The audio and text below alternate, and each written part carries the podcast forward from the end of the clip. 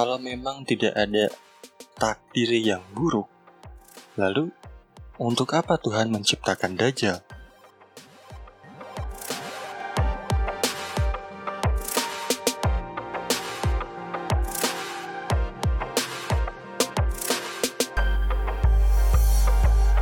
T T M Podcast.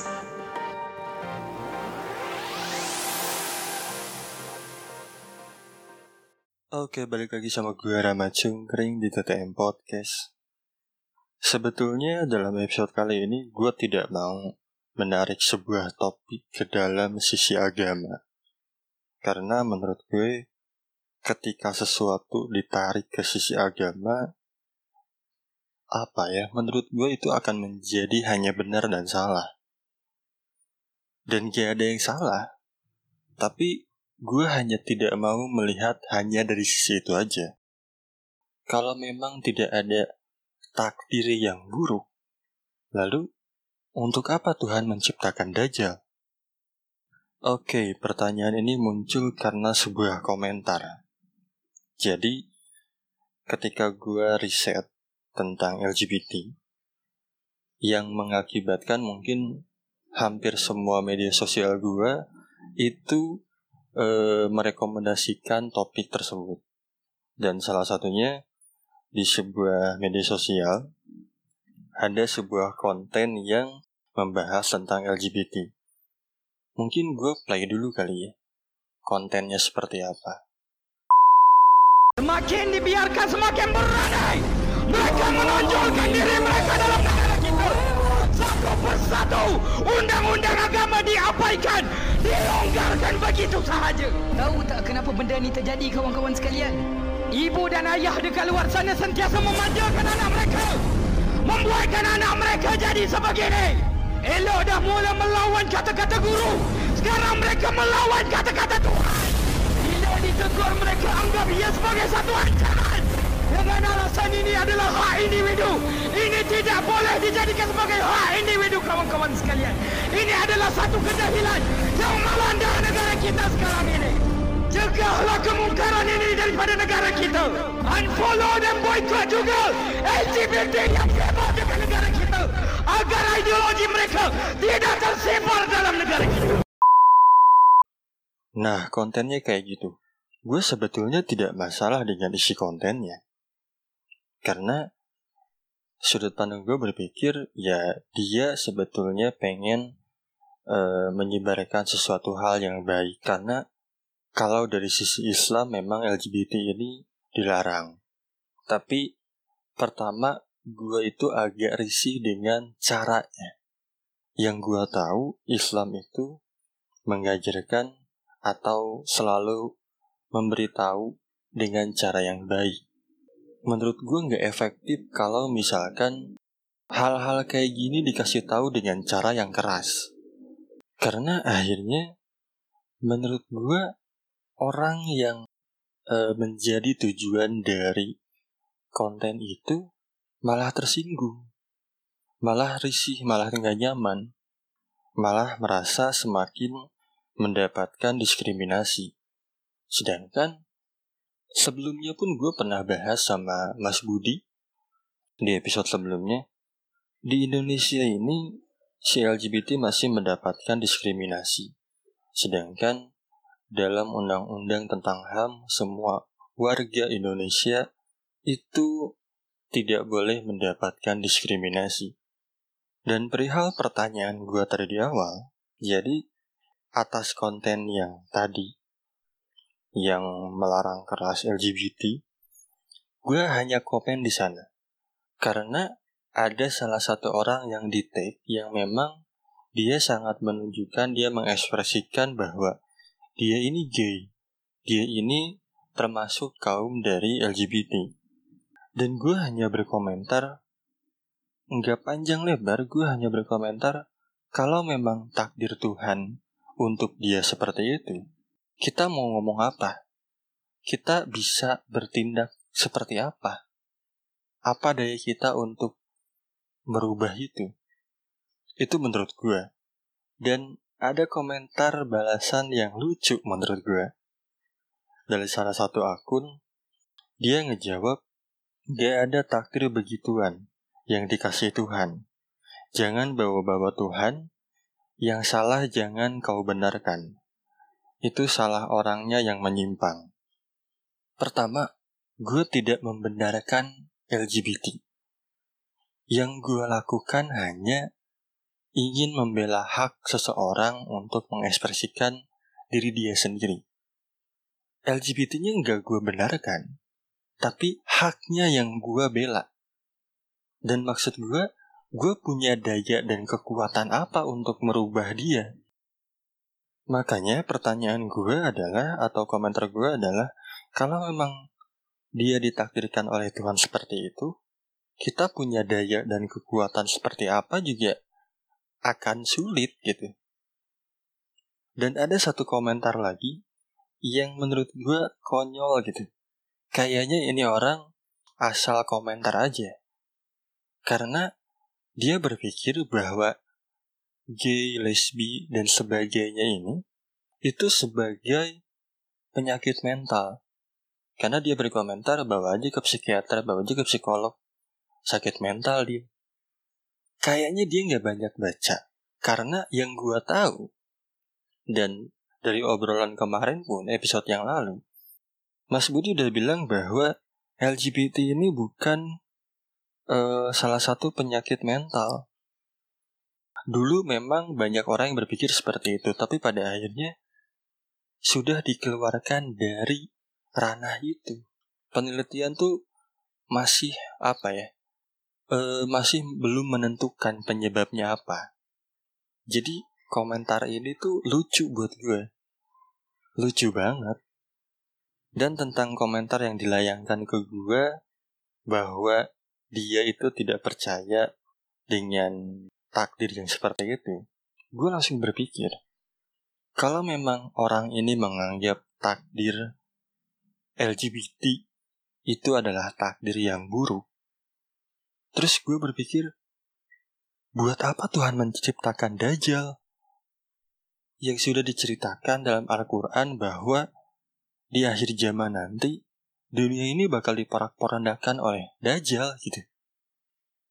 Terus, ngapain Tuhan menciptakan itu? Kalau memang lu tidak percaya akan takdir yang memang ada seburuk itu, gitu. Dan dalam komentar balasan gue, gue cuman cukup bilang, masa lu gak percaya sih? Ini kan ditulis dalam Qur'an dan Qadar. Yang gue maksud adalah tentang takdir. Tuhan itu sudah menciptakan atau sudah menakdirkan seseorang sejak ada dalam kandungan. Jadi, menurut gue itu tidak bisa disangkal. Dan dia ngejawab lagi dengan jawaban yang lebih konyol dan lebih dangkal. Jawabannya adalah, intinya gue tidak percaya akan takdir Tuhan yang seperti itu. Bukan takdir dari Tuhan yang kayak begituan, katanya. Dan diakhiri dengan uh, melontarkan statement.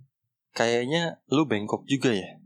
Wow, hanya karena gue membela hak seseorang untuk mengekspresikan diri dia sesungguhnya kayak gimana, yang akhirnya bikin lu berpikir, gue sama kayak orang itu. Gue langsung berpikir, oh mungkin ini ya salah satu penyebab bahwa Indonesia tidak bisa maju karena netizennya tuh berpikir sedangkal itu. Gue tuh tidak membenarkan L G B T. Dan gue hanya membela haknya doang. Haknya untuk mengekspresikan diri dia. Terus lu seenaknya bilang, gue orang yang sama kayak orang yang lu komentarin. Dangkal banget ya mikirnya gitu. Terus kalau misalkan ya, misalkan posisinya gue balik. Gue lontarkan pertanyaan itu sama lu ketika lu membela hak seorang L G B T. Apakah lu nyaman? Apakah lu akan menerima? Atau respon lu akan kayak gimana? Karena pernyataan itu tuh konyol banget. Konyol banget di mata gue karena akhirnya gue bisa menilai, bisa melihat lu. Oh, lu mikirnya kayak gini ya. Semua postingan lu ternyata tidak menunjukkan kualitas lu. Karena si orang ini, setelah gue lihat akunnya, dia tuh e, ngeposting hal-hal yang baik, memposting e, potongan-potongan khutbah. Tapi dia tidak percaya kodo dan kodar, dan dia bisa asal jeplak aja gitu menilai seseorang. Ya gue gak ngerti lah sama netizen Indonesia, kenapa bisa berpikir sedangkal itu.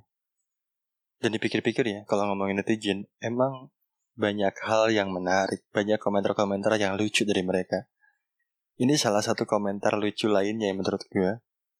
Ketika mungkin lu juga tahu bahwa Gofar Hilman mendapatkan kasus tuduhan pelecehan seksual, gue tidak akan berkomentar tentang itu karena belum terbukti juga. Yang gue pengen omongin di sini adalah tentang komentar-komentar netizen di postingannya Gofar. Karena ada satu komentar yang lucu banget. Ini gue gak tahu orang yang sama uh, atau enggak yang ngomentarin gue. Karena postingannya pun ketika gue lihat akunnya, itu postingan khutbah semua. Potongan-potongan khutbah. Dan gue ngelihat di bio uh, Instagramnya, itu ada tulisan Arab Gundul. Dan nama dia diawali dengan Muhammad. Gak banyak followers ya, tapi dia cukup banyak nge-follow orang, ada sekitar empat ribu lebih. Pas gue iseng cek, dia banyak nge-follow artis. Ini lucu buat gue, gue gak tahu apa motivasi dia banyak nge-follow artis. Karena ya sebagian dari kita juga pasti nge-follow artis, tapi gak sebanyak ini gitu, karena gue lihat scroll ke bawah, banyak cuy. Banyak banget anjir. Banyak banget. Itu kayaknya hampir semua artis Indonesia, mau yang tua, yang muda, yang masih laku atau enggak di T V, itu dia followin. Dan dia tuh komentarnya lucu parah anjir.